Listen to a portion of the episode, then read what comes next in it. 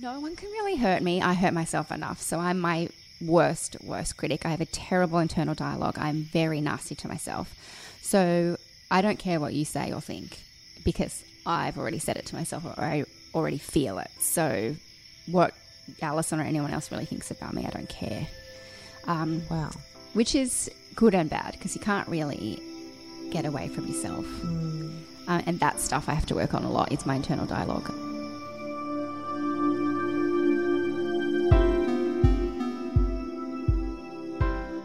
I'm Alison Rice, and welcome to Offline, the podcast. These are honest conversations about true self with the people behind the Instagram accounts and the teachers who help us on our way. A lot has changed since I launched Offline in September 2018. It started as a podcast, and thanks to your ongoing support, it turned into a movement. Today, Offline exists to help us explore the essence of who we are and how to live, create, and succeed in alignment with that. This is our true self. There's the podcast, a series of online courses I've created with our collective needs in mind, and experiences that allow us to connect as a community. Visit getoffline.co to find out more or follow getoffline.co on Instagram. I hope this episode helps you on your way. Thank you for being here.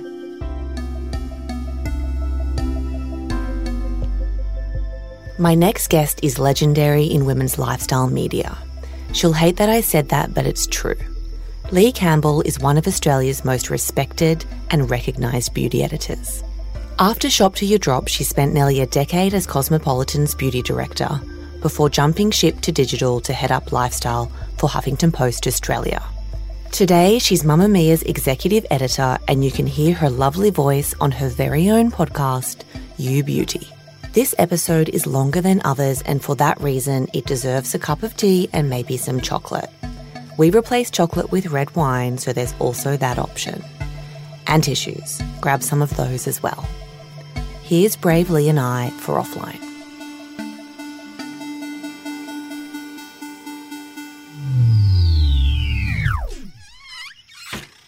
Would like to start at the beginning. Okay. Dun, dun. Like when I was born. Well, I would like to know, I guess, a little bit more about your upbringing. Um, and the reason I ask that is you're really close to your parents. Yes.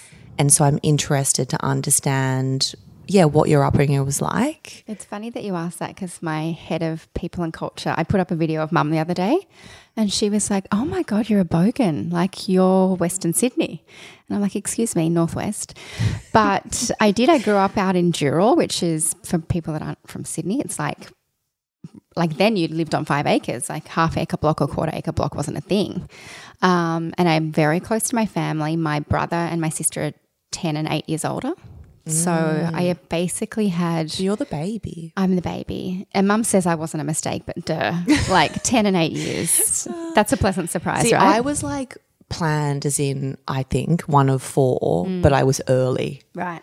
because I was only 12 months between my sister and I. So I'm like, Mum, how, God, ouch. Like, What a minx. But I think for me, it worked out perfectly because my parents were done with parenting and my brother and sister could look after me. And so I just had four besties growing up instead of actually being parented, which had its pros and cons. You know, I dropped out of high school. Um, which you? I did. Yeah, I haven't even done the HSC or whatever it's called now. All gone to uni. Uh, oh my God. I know, halfway through year 11. And, you know, in Tahiti when I was 15, I said to mum and dad, I really want to get a tattoo. And they were like, okay. So they arranged for the tattoo guy to come to my room and I got my first tattoo. So they were very liberated. But I think from that, as much as I wasn't very disciplined, I was never very naughty. I was distracting because I have maybe a bit of ADHD, I think. um, but as a result, just growing up, they, the four of them, were my best friends. Like I could tell them everything and I never got in trouble. So less is, less feeling like a sibling relationship and more like a friendship. Totally. Yeah. With all four of them, which is awesome. I'm really close to my brother, and my sister's amazing, and she lives with my parents still. And yeah, really close, which I think is, um, I mean, I'm just so thankful for because a lot of my friends growing up had the same families. And then going into that old world, not a lot of people have that with their parents. Like I Oh, totally. were shocked. Like often my parents would call me drunk out of their mind saying, Come pick us up, we're drunk. And I'd find them dancing in the middle of the street. And I'm like, Get in the car.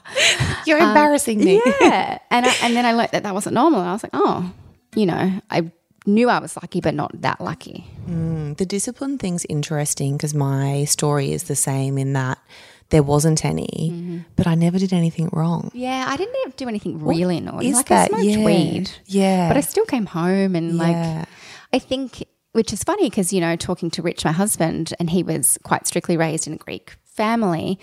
He says if we ever had kids, you know, I we have to be as strict as my parents were and I'm like, "But why?" Hells no. No, like I was given a long leash, but I didn't go wild. Mm. Mm. I also just want to be like a cool mom. Yeah, totally. And Until you have kids and you're like, yeah, And, and, I then think, I'm tracking you on my iPhone. yeah. Well, God, who knows what they would use by then? I know, I know. But no, it's interesting. Like, and even on the weed thing, I remember I, so I always say I'm best from the West, Where are you from? Camden. Oh, Which is actually really, I'm from Narellan, but Camden I feel like is the more glamorized sub- suburb. So I always say Camden. Sydney, like Western Sydney. Western Sydney. Yeah. Um, but I grew up earlier in Campbelltown and Bradbury. Right. And then we Oh, moved you're a to Campbelltown girl. Yeah. And then we moved to Narellan. So I truly am best from the West. Yes. And that's why I'm going to say it this way. But the first time I, I hope this is right. This is going to be embarrassing if it's not. Do you do pull a bong? Yeah, you do. Yes. Pull a cone. Yes, that's right. Oh, God. That's mortifying. I did that once. Um, I vomited. Yeah. My you tongue- out, they call it. Okay, my tongue felt so enormous that I actually thought I was going to choke. I can imagine you as a teenager. I was just like not that girl. Like, and then the second time I did pot, I was older and I was in Amsterdam for New mm. Year's oh, Eve. Oh, yeah, with my that. brother, with my dad, and with my little sister. that's a rite of passage, though. But I was so drunk and I don't know, I was like 22, 23. And I said to my brother, I want to go and have a joint, you know. And he was like, oh God. And I remember being so drunk and I walked into this, whatever they're called, marijuana bars. And I went all the way down the list and I was like, I'll have the Black Widow, please. Oh my God. I think that was the closest I've ever come to dying. I to was see that. Oh, I can't even tell you like literally like on the were bathroom floor. on this trip? Well, it was my sister, my little sister, and I, who I was supposed to be looking after. oh God, Gold star. I love you, Debbie. Um, in a room together, and she, I can't even imagine what she heard or saw because I literally was like hallucinating in the bathroom, and then all they, been yeah, there in Amsterdam. man. Anyway, but that's like literally the two times I've been naughty, Yeah. in my whole I life. was uh, relatively good, I think, given Yeah. the long leash that I had. Um, can we talk about your twenties? Yeah. What were those years like? Because I know they're so defining in a lot of ways in the context of them shaping a bit of our narrative as we go into our 30s as well. Big time. Mm. My 20s. So I started working in magazines when I was 21. So a big part of my life, I guess, career wise, was working at ACP at the time, now called mm. Bauer, working across Shop to Drop and Cosmo. That was kind of work. And then private life, I was, gosh, just finding your way like you are in your 20s, boyfriends, moving out of home which was devastating because I didn't think about it. I was just like, mm. I'm going to move out of home because I'm a big girl. And then when I got there, I was like, why did I do this? I love my parents and there's no one to do my washing. and it was, I did it way too early because that's what you did. Hmm. And I would love to get those years back and spend more time with my folks at home. Um, So you moved out home when you were like 21. I was 23, I think, which is not that late, but I dead set would have lived with them till I was 30 because hmm. My clothes were washed the next day. Dinner was cooked. It was awesome. Um, and then, yeah, relationships and heartbreak, and that's what your 20s are, I guess. Um, living with different flatmates. I lived on my own for a period of time, which I loved. I had, Me too. oh, I had the world's tiniest apartment in Paddington. Me too. I was on Flinders Street. I was on Gurner Street, worst name, above Le Gerbe d'Or. It was that French bakery. Yeah. It was so good. They used to bring me all their leftovers. Um, You were like a regular Carrie Bradshaw. I kind of was. It was called the triangle because my bedroom was a triangle shape. So it didn't really fit a bed. But hey, you make it work. Mm, you do. And I think I look at my 20s fondly now because I'm nearly 37, so I'm far enough away. But I remember them being quite painful in terms of mm. working out who I was and who I wanted to be with and what my future looked like because I was in such a hurry to get there. Mm. Not that I know where there was, but I just mm. wanted it to be. And I still am very like that now. I'm Well, I was going to say, like, do you feel like, because I guess I don't even know how I would place that on myself of like, where's there? yeah. There it doesn't exist, and that's the but problem. then feel closer to there now than I ever have before. Same, same. Mm. And I'm okay with there not being perfect because I always was like, okay, next, next, next. But then what? What does that even mean? Do you think that's, um, do you think that comes from the industry we work in? I think partly it does because you're sort of project based, uh, deadline based, always working in the future. Um, I mean, digital less so, but you know, I did 12 years in magazines. And so when it's November, you're writing about March. And so you kind of like, oh, it's summer still, I'm ready for winter, and then so on. So you kind of live partly in the future. Um, but it's also just in my nature. I'm not good at sitting still because I mm. don't always love being with my own thoughts. So I'm mm. always in a hurry to distract myself with what's mm. next. Is that something you work a lot on? Uh, or you are working a lot on? It's something I should work a lot on and I work on periodically, but it's definitely my default. So if I don't, it just goes back to that. So it just depends on how well I'm looking after myself, what I've got going on. If I'm going through a particularly painful time, I don't like doing it because it hurts. So I mm. distract myself with plans and things and, mm. you know, all the stuff you're not meant to do. Another holiday. Yeah, and, uh, exactly. I'll just buy things. Oh, look, I'll put the 45th chambray shirt next to the 46th, like, because I mm. do that, you know. Well, I've thought a lot about my. You know, you came in here and you commented on how my apartment or our apartment's neat. Very neat. I think there's heaps there wrapped up in control. Yeah. Um, That's interesting. I get, I get easily overwhelmed, which a lot of people don't know about me because I wouldn't seem that way perhaps on the outset. You seem very cool when measured.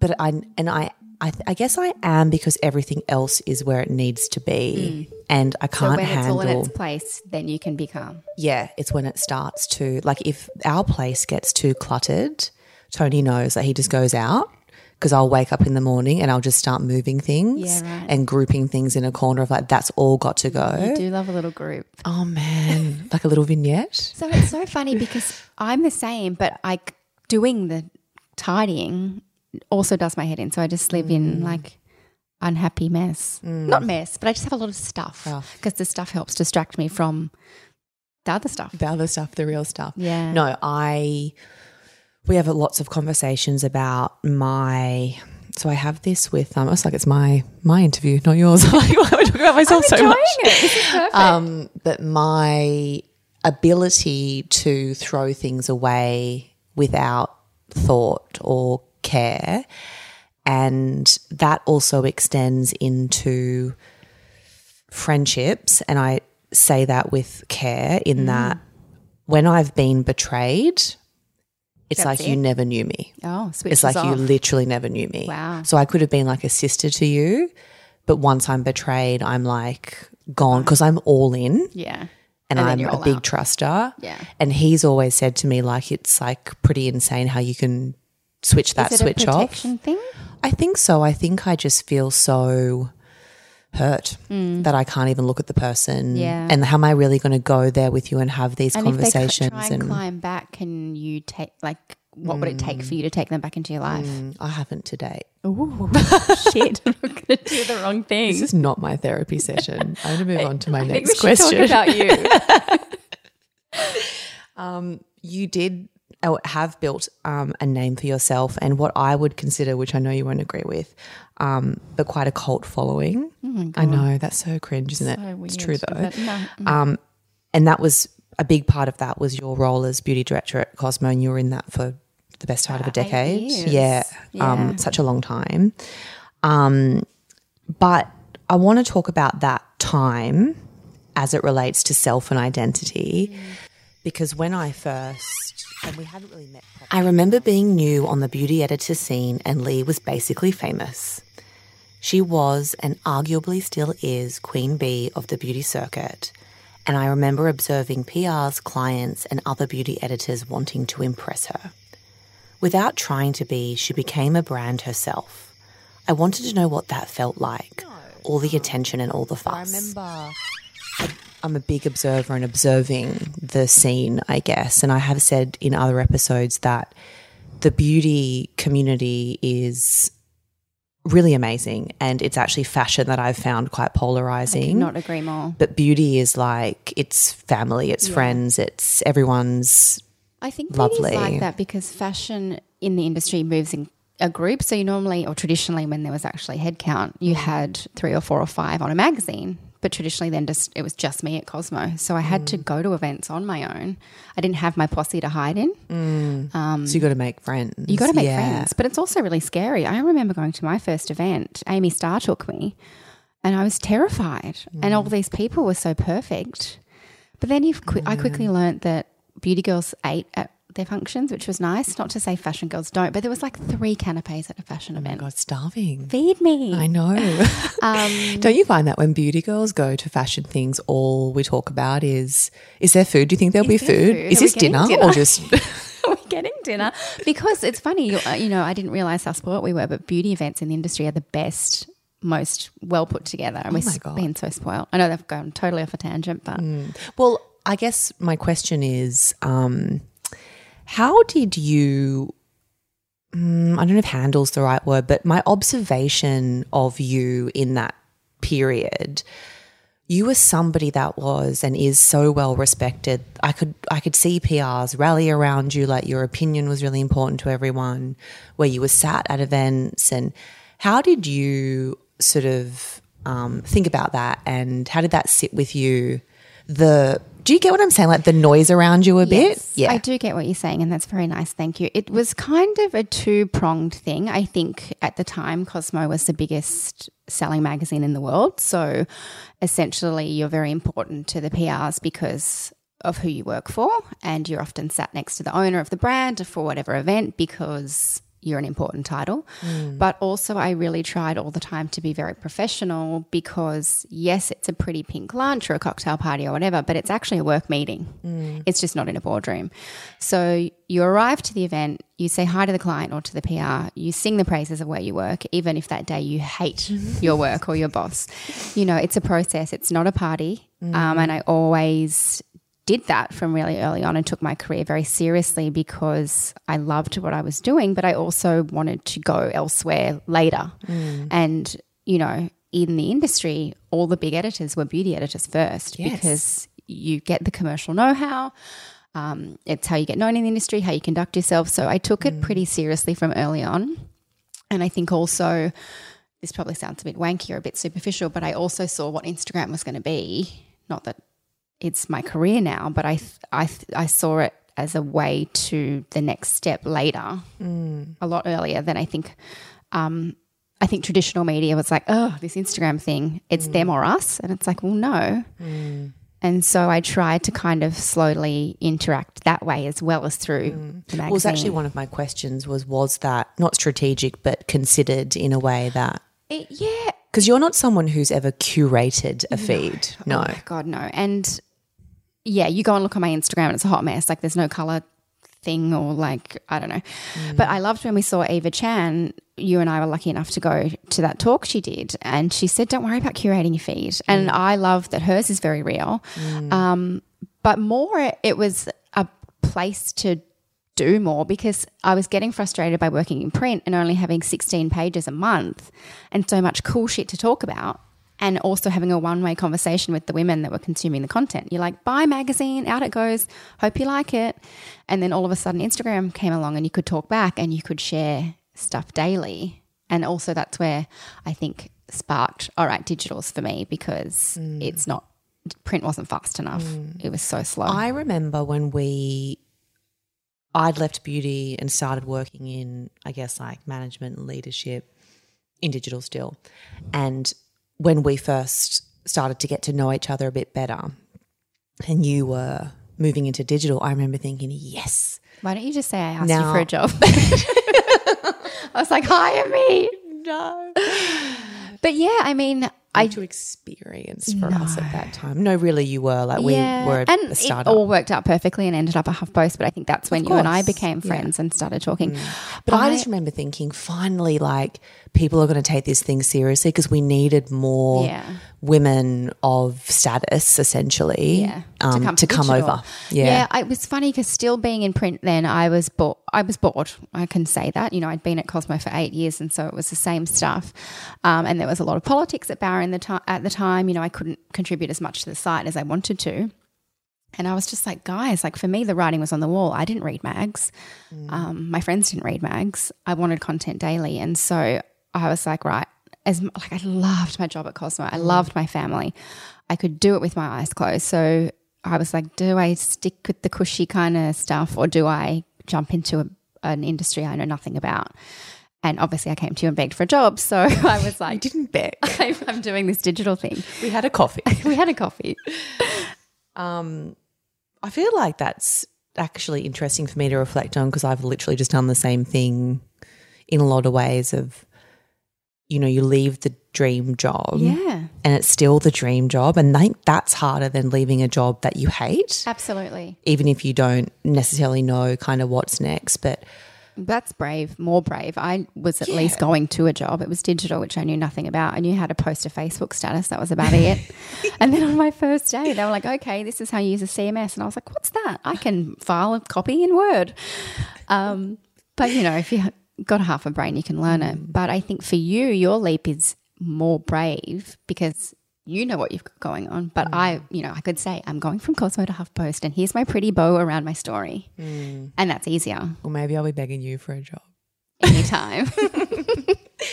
How did you um and I guess I asked this because it's I did all of the work before I resigned so that I didn't have an identity crisis. Um going from this I guess very high profile beauty director on this glossy magazine and into digital which you know we have to do a lot of explaining not now but we did around totally.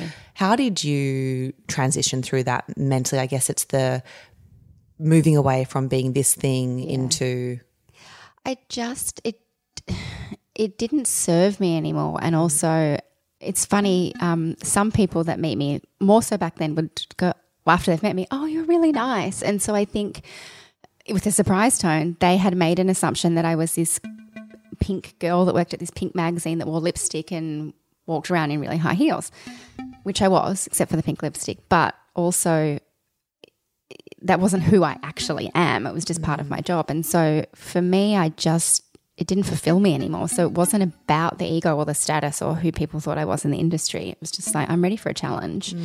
Um, and so, yeah, I took, I guess, what looked like a less glamorous step, but it was the way to keep myself interested. Mm, who's laughing now? I shouldn't say that. No, but like, I think I am kidding. I know you're kidding, but I also just was like, if I don't do digital now, I don't know when. Like, mm. just was time. 12 years at mm. one mag. You know, I had long service leave at 31. Yeah. You know, so how much longer could I stay at that company? Well, I've written about this before in a um I was like, okay, now it's another thing. I used to do a career column. Um oh god. This is your new Uh, life. yeah. And I wrote a lot about the gig economy and you know, we're going to be in a world where we're going to be bidding our skill set into employers and that's exciting to me to think about new ways of working and there's always a point where and I've I've learned that about myself that I'm always going to take the jump before everyone else. Yeah. I might not necessarily know what It is. It is. Or where you're going to land. but I definitely know perhaps the same as you when it's time Yeah. and then not having to have something else perhaps lined up necessarily. But then I put on my Instagram like, um, I've worked like hard enough for long enough to take the time to decide on my own terms. Absolutely. But I think our industry in particular is quite obsessed with, to your point, the big Yeah. bow. What's next? Absolutely. Yeah. How want- do I fit you into my landscape now? Yeah. Where do you go? and it has to be up. Like it has to be up. Otherwise, what are you doing? And I think similar to you, but different because I had no choice. I was made redundant last year in November, Mm. and I had no job.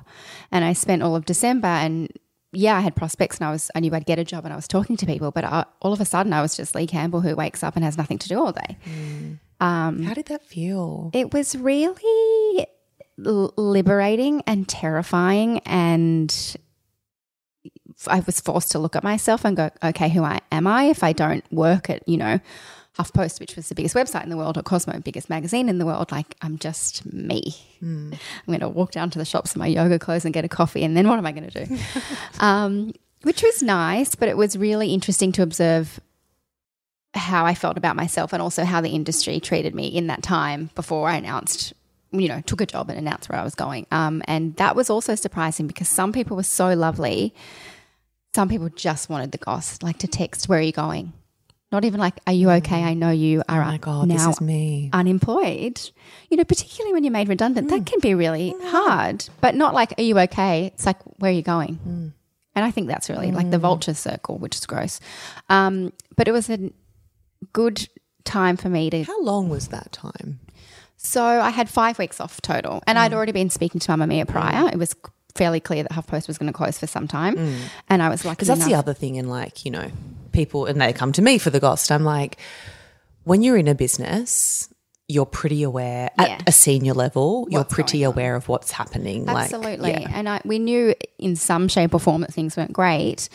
Um, so I'd had I had conversations, but I still didn't have anything locked in, and I didn't have an income that was guaranteed. And so, and then also just questioning where you want to go next because there's mm. options. And will I go in mm. house at a brand, or will I, mm. you know, do media, which obviously I kept doing. But it was it made me question myself a lot.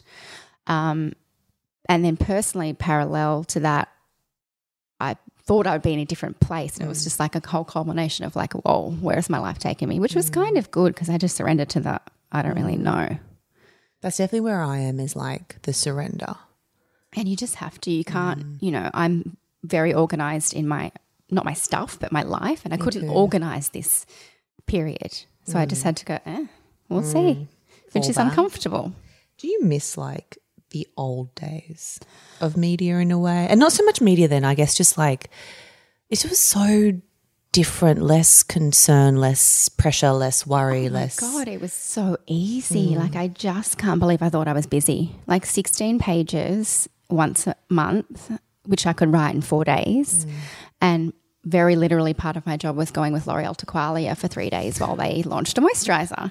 I never got invited to those oh, events. And I, I mean, it was wild. And I just can't believe I ever thought I was mm. busy. And now it's a totally different pace and it's much, there's much more at stake. And, you know, I've got a huge team, but it's so much more fulfilling than that stuff was. Mm. You know, I think that was well placed in my 20s where it was all cool to go to parties. It's like, oh, I've got lots of time. And Yeah, mm. but I didn't think I had any time. I thought I was so flat out, and now I'm like, my god.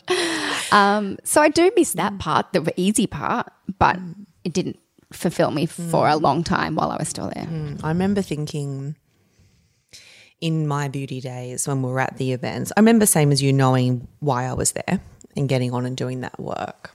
But I also remember thinking, well, this can't be it.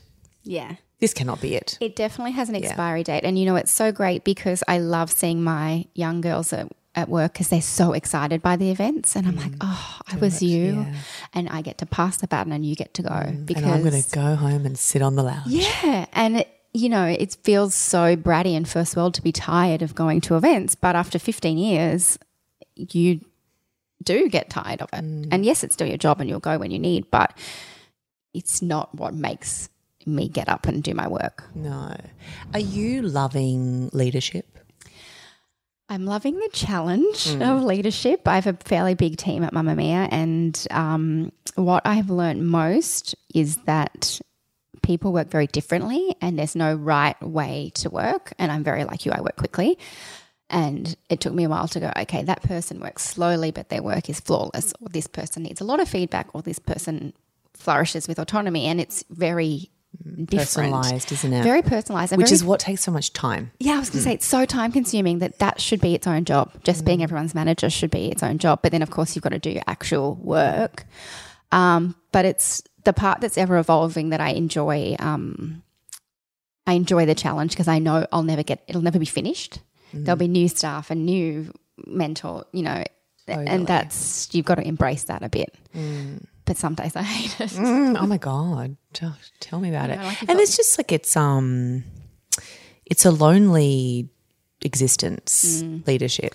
It's in a funny lot of ways. because I, my team, we have monthly targets and we hit our monthly target four months in a row. And I was like, right. So I took them all to the pub on Friday night and we all got shit faced. This is a few Friday nights ago. And then I was like, oh my God, I'm the boss and I'm drunk. I've got to go. And I just did a Houdini because I was like, I can't be this Mm. person. But then where's the line? Because also media is so fun and casual that you can very easily be friends with the people you work with. And so you've got to keep in mind that you want to be friendly and approachable, but not their friend. And that's, oh my god, that's hard. Especially because we work with hard. women and we work with women our exact age that outside of work we'd probably be very best friends with. Mm. And so that part I probably haven't mastered yet. I learned um this is you know I've got a lot of great li- one-liners. I'm enjoying I'm going to I'm going to uh, share one. Um as a as a leader, your team don't have to like you; they just have to respect you. Yeah. And you know, there's you get lots of nuggets, and some of the nuggets stick. And it was when I learnt that one that I realized I was leading the wrong way, and then I flipped my style, and everything became so much. But was it hard to Easier. flip? Yeah, because I, it's hard to find that line between I lost a few yeah. along the way because, um, you know, they're used to things being a certain was before. Yeah, exactly. Um, but then as a manager, you also know when it's someone's time. Absolutely. too. So part of our role is to shepherd people out Yeah. as much as Yeah. bring Keep in them sort of close. Yeah, superstars. it's Yeah, true. It's funny because I mean, none, nowhere in my career was I ever taught how to be a manager. It just you Mm, interesting, accumulate isn't it? Reports as you get on. You're like, okay, I, Mm. I know what I'm doing. Let me Um, try not to fuck all of you up and fuck this whole thing. totally. and then they're like, wow, I look up to you. And you're like, me, I have no idea what I'm doing. Mm. But somehow you become a grown up along the way. I know, and that's the benefit of mentors. And what I've been learning is they're they're super rare because you know we throw that word around, Mm. but true mentors, the ones that actually just like kick you in the guts, change Yeah. your life, very few and far between. and you can't often choose them. You know, Mm. often people will say, will you be my mentor? And I'm like, sure. But my mentors weren't, it wasn't a verbal agreement. It just happened. So I don't know heaps about this, but I know enough to ask you the question. Here we go. Um, you have had an interesting relationship with Instagram in that you have been attacked Yeah. on Instagram before. Yes. And I would love to talk about that Yeah. if you don't mind. And what ha- what happened or has happened, and then also why why Why? were yeah, you yeah I have had the odd random or nasty comment here and there, but this one um, incident you're referring to, I was on my honeymoon. So I just married Rich and we're in Tulum. Thank God there was a lot of tequila at the time. Um, and I got this notification. I'd put up a photo of me in my bikini and the notification said, Look at you, aren't you a brave big girl? You're a you know, role model for big girls everywhere in a bikini. I can't believe someone like you at that size would wear a bikini or whatever. And I was like, huh? you're like I'm an eight Yeah. but even like, still Seriously. And I was like, oh. And then I looked at the name and it was Lee Jotsis. So what they had done was register what would be my married name had I taken Richard's name, not knowing that I would prefer to just keep Campbell because I can pronounce it. Um, and then they'd put a, the photo was of Mr. Bean wearing a, a wedding crown. And then so I clicked onto the account and it, the caption was, I wear an ugly, cheap crown because I wore a crown to my wedding hmm. three weeks prior. And I was like, oh my God. And I couldn't quite catch up to what was happening. And then I was like, oh, someone's. like is this happening to me is this yeah. happening right and now like also, what? Like, I think I had 15,000 followers at the time. Like, what is, what is, this is just so weird. So I said to Rich, look. And um, they kept commenting, just like, um, like, passive aggressive, like you big girl, you go girl, um, look at you in your cheap crown, like I don't know. And I was just like, oh my god, this is wild. Um, and one of my very smart nerdy friends was able to trace the IP address, so I actually know the two suburbs that the account was logged into. So I've got a fair idea of the group of people that it was. I know, which I won't say, but also it didn't. I think again the tequila didn't affect me because interesting I was in a happy bubble and I was 33 or however long I've been married at the time. Um, and it was very clearly clear to me that they were the sad person that had a problem with me. And I was just like, wow, why are you like this? Like, what have I done to wrong you? with you? What's wrong with you? What are And- you? What pain are you in? Yeah. And, you know, I thought for a while, I was like, this should hurt more. But I was like, it doesn't. I'm just like, you poor sad thing. And then when I got home, one of the journalists from the paper called me and they ended up doing a segment on it in the Sunday paper. Oh God. And I know it was a slow news week, obviously.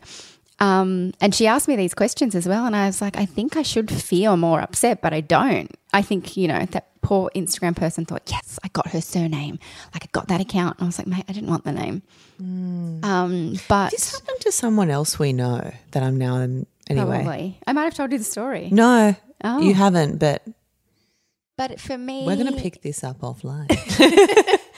I, it sh- could have been a lot worse. And I think, like, I It says always, a lot about your sense of self and strength of character. No one can really hurt me. I hurt myself enough. So I'm my worst, worst critic. I have a terrible internal dialogue. I'm very nasty to myself.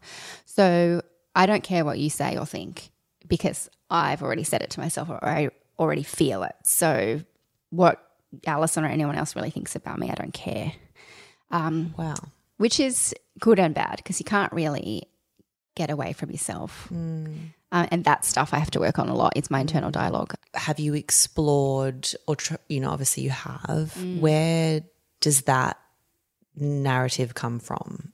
I don't you know think? where Yeah. it comes from. I've definitely explored it through lots of therapy and kinesiology and antidepressants and all that sort of stuff. Um, I don't know the origin of it. I have been hypnotized actually, but that was for something else. We didn't find that back when I was four in my hypnotist thing. Um, it's just how I'm wired, I guess. But, you know, on the flip side, I guess it helps me in some way because I, I do put so much pressure on myself to um, you know, it's funny, my boss Holly at work, I'm always saying, but Holly, I've got to do this perfectly. And she's like, it's very, very good. You know, it's okay. And I'm learning that not to be go easy on myself if I do something okay. Um, but that's hard. Oh man, It's hard for Rich because you've met my husband. He's like absolutely a ray of sunshine in a box. He's the happiest, he's an angel. happiest. Like it's like having a toddler. Him and Tony, the pair of them. I'm like, oh. Yeah. And he just always says to me, Why are you so hard on yourself? Why are you so mean to yourself? And I'm like, I don't know. It's just how I am, mm. which is not always fun. But, but it's really, I think, a service. So thank you for sharing it as a service for other women mm. because we all just run these narratives that, you know, I wrote mine down once, which I'm sure you've done. Mm. no, I'd be too mean to myself. It's terrifying. Like, It's so funny because, like, I'll be lying in bed and I'll be whinging about everything that's wrong with me. And then I'll get up and I'll go, Oh, my skin looks quite pretty today. And Rich is like, I could never cheat on you because you're literally like dating 17 women.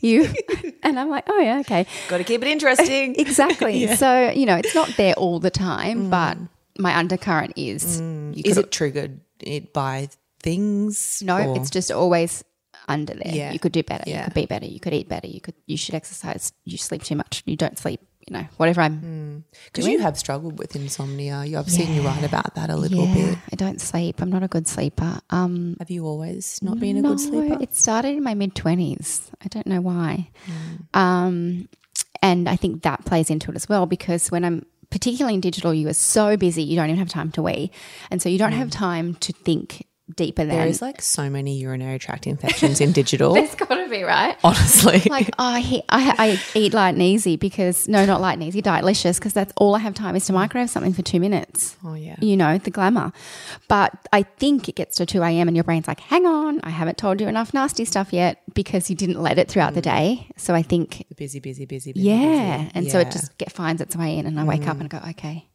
yeah. All right, well, let's hear it. yeah, give it to me so I can go back to sleep.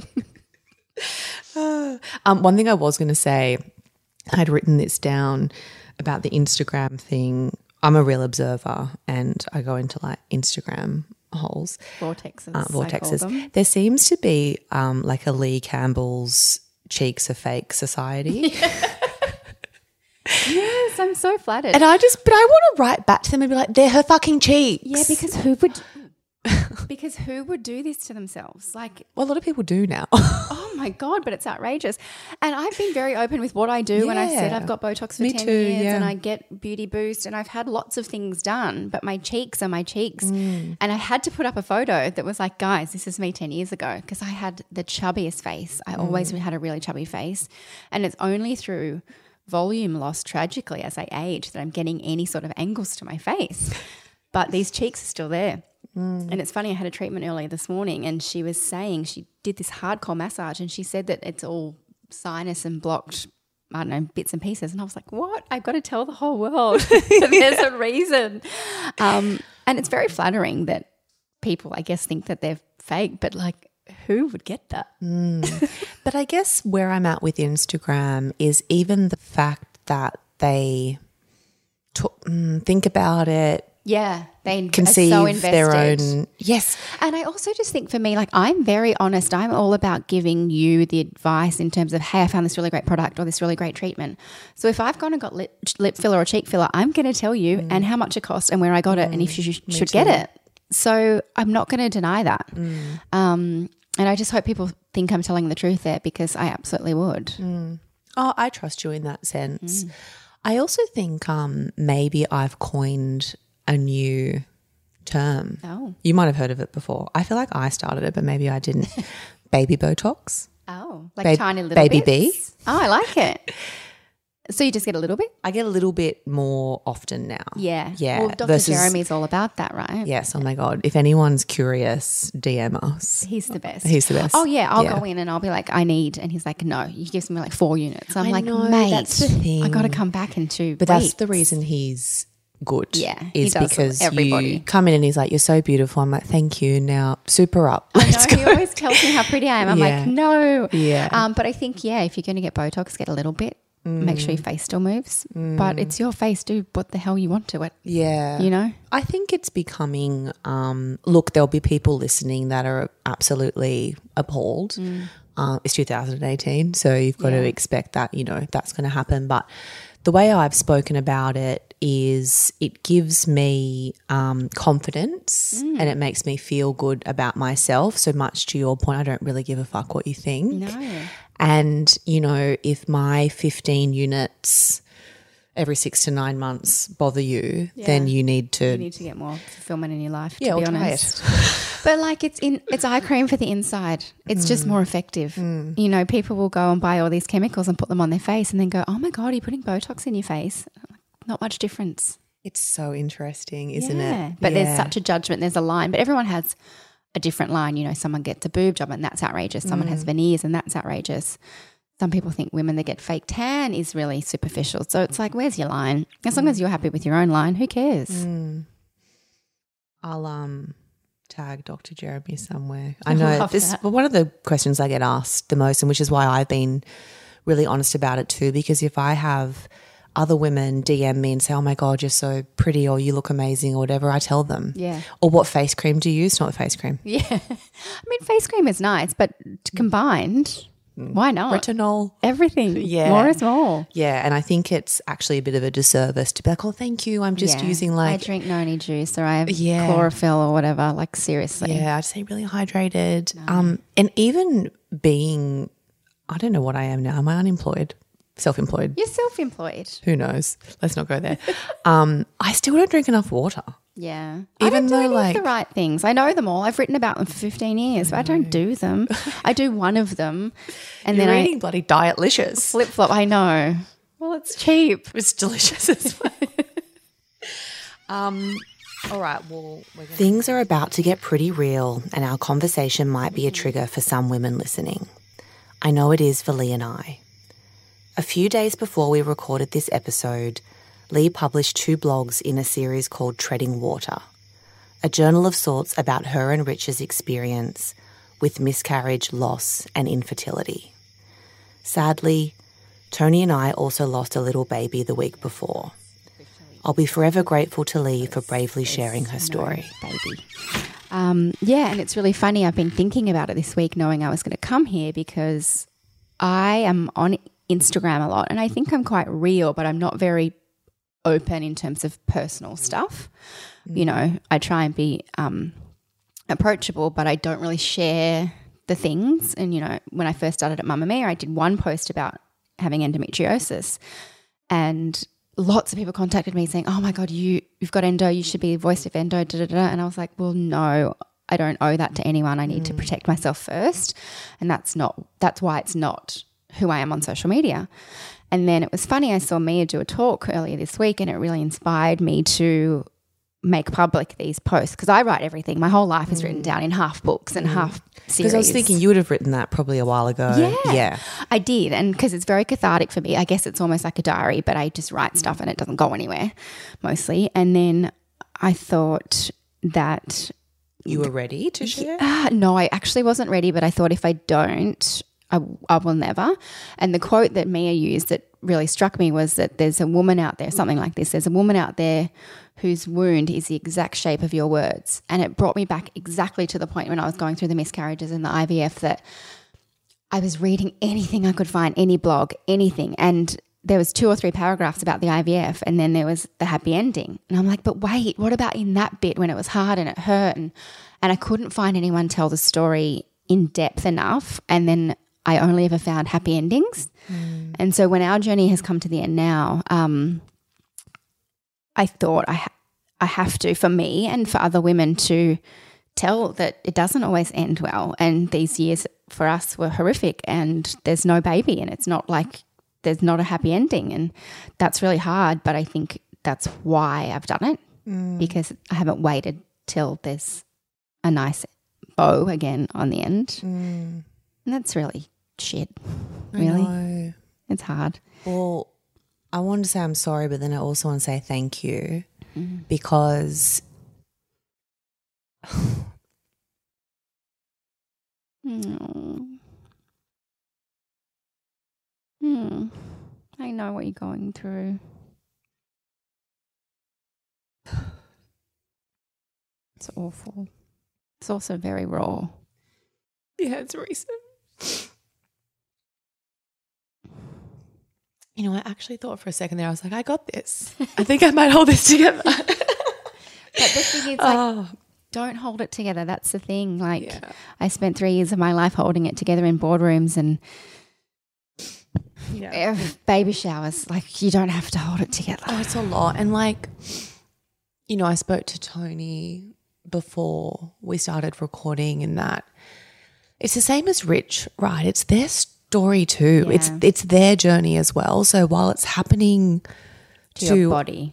us, you kind of I've certainly felt a lot of ownership and power in that, but it's me, it's me, it's me. But actually they're there and they are the person who's there like right alongside you. And I said to him, like, you know, and and I'll share it here, like we um, lost a baby a week ago and I was eight weeks pregnant and you know, do you feel comfortable if I feel comfortable in the moment sharing it and you know, we'd gone back and forward a few times because, you know, nobody, it, our thing was if there's so many people in our lives that didn't know, right? And I was pretty adamant on not sharing news before 12 weeks and all that stuff.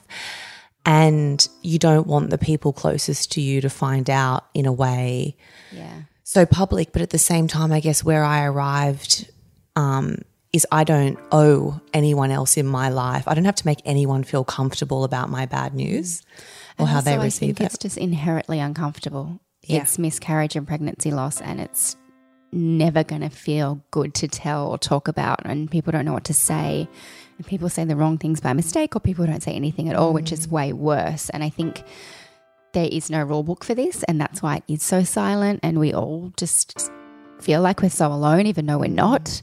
Um, so you don't know how to tread. You're I just kind of guessing. And I Well, it think was like literally when you published, you put the Instagram up, and I read them, and I text you straight away and said thank you because you made me feel so less lonely in that moment. And it's crazy how similar the stories are. And there's got to be, oh, there is millions of them. It's one Mm. I in had three, literally right? more than a hundred women that first night send me their story, and it was like a lot. But I was so thankful for them all. But it was extremely overwhelming. But like your story is my story, is her story, and it's we just need to tell them because Mm. we wait until we've got the baby and then we go, oh, I went through this bad thing, but then this good thing happened after. Mm. And it's like there's not always a good thing after. At the there's more bad things, years of bad mm. things. And then mm. maybe you just have to learn to move on. And that's why I wanted to do it because I don't have a good thing at the end, except for Reg. And, you know, the fact that he and I healthy and there could be way worse stuff happening to us. But, you know, throughout it, I lost my job. His stepbrother was murdered. My father had cancer twice, still has lung cancer. Like the universe just fucking threw it at us, just kept throwing it and throwing it. And you end up on your knees and you're just like, what else? Like, I'm here now. I'm down. You got me. And it's really fucked. But at the end of the day, we've gone, right, we can't do this anymore. We could keep doing IVF, but it was bad and I was in emergency and, you know, it just was hor- a horrific time. And I just, we had to say no more. And the power in quitting, that's the hardest thing I've ever had to do because my internal dialogue says, no, you, you keep going until it kills you. You keep going because if you quit this and, you know, telling her, no, I need to protect myself first, it's really hard. Mm. And she just keeps yelling at me for not keep going. Mm. Sorry. No, don't apologize. I mean, this is real life, you know, like I think one of the things that I found really challenging and you'll relate to this is we're senior women in big jobs, right? And so there's this perception that you I don't know, like you're not you're not in your feminine and you're not woman and you're not nurture because you don't have a baby and the amount of people that have said to me like you know, I, I remember I sat at a dinner once and it was probably about 18 months ago. And I had an, I guess, like an older lady in our industry berate me for 45 minutes About not having kids. about, she said to me, um, well, first, I always get this. Oh, you're that shiny digital person I've heard about. Like, impress me quick. What have you got? And it's like, oh, fuck. Where are all my shiny no one liners now? Um, but she said to me, you won't be successful until you have a baby. She said to me, um, your husband will cheat on you if you don't give him a baby soon Oh my God. I would have it was her. like honestly i think i i went in and just was trying to i don't know What is cope wrong with people? Oh but God. it's so funny you say but that. also she's been like twice divorced but that's how I speak to myself. But if someone Mm. spoke to me like that or to you, I would punch them. It was i honestly i went and i'm not usually like this but i went silent and then i think she realized through my silence she heard herself and then excused herself and went to the toilet and never came back Good. I know. Um, honestly, like it gives me the shivers thinking about it. But that's one story. And there's other more well intentioned ones. There's this perception that you don't have a baby because you're put your heartless career and you're like, exactly. yeah. And I think that's what I found the hardest is people saying to me, like, oh, you haven't got long and you better hurry up. And you think the career's everything, but it's not. And mm, And they have I'm no like, oh, idea. oh, you've got no idea. on. Like, yeah. you know. And also, you can do both, not mm.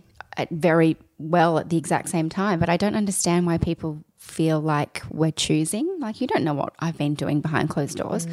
But I put it down to the fact that I'm probably a pretty good actress because when people have found out recently that it's been a few years since we've been trying to have a baby, a lot of people will say, I had no idea. And I'm like, yeah, I know because I'm a professional. I go and have an internal ultrasound and a blood test, and I'm at my desk at seven thirty, and I'm in the boardroom.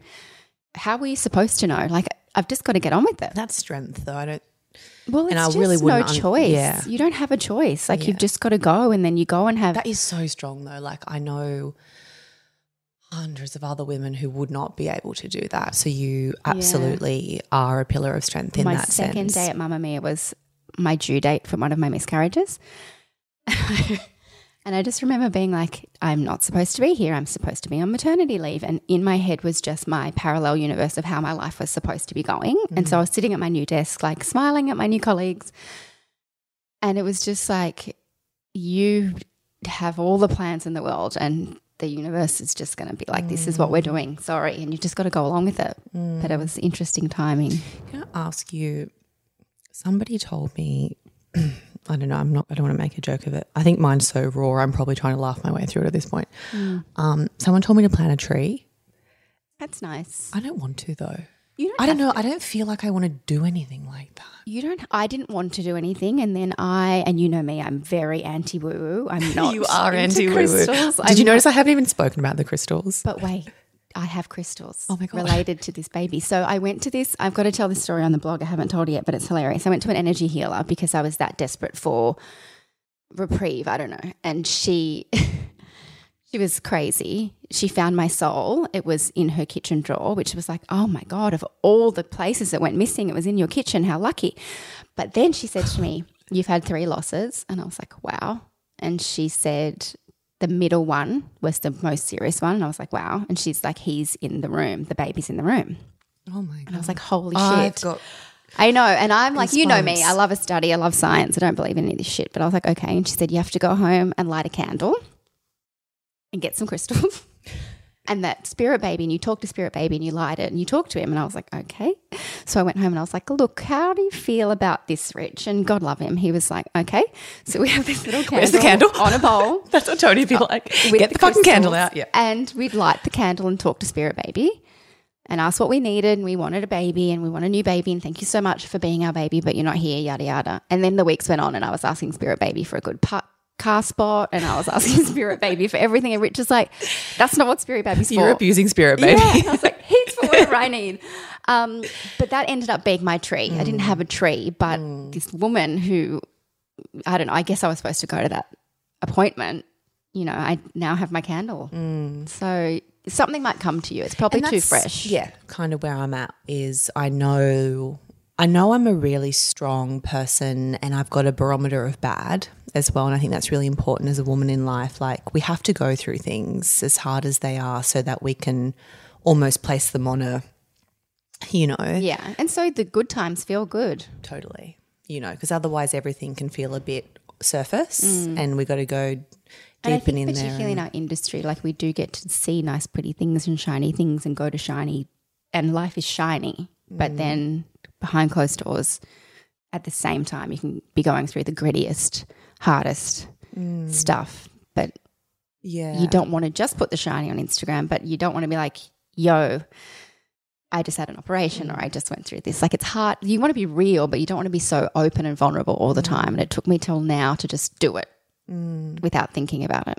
Well, I honestly, I have to say, I'm like, said to Tony, am I a walking contradiction? Like, I'm doing this fucking podcast about self and, you know, trying to encourage women to share more of the good and the bad on Instagram. And, you know, I don't think I'm, yeah, and maybe there's a time and a place for it for me. Um, and, you know, the first thing I thought was, okay, my life is pre planned. I'm in control of nothing. I'm very aware of that.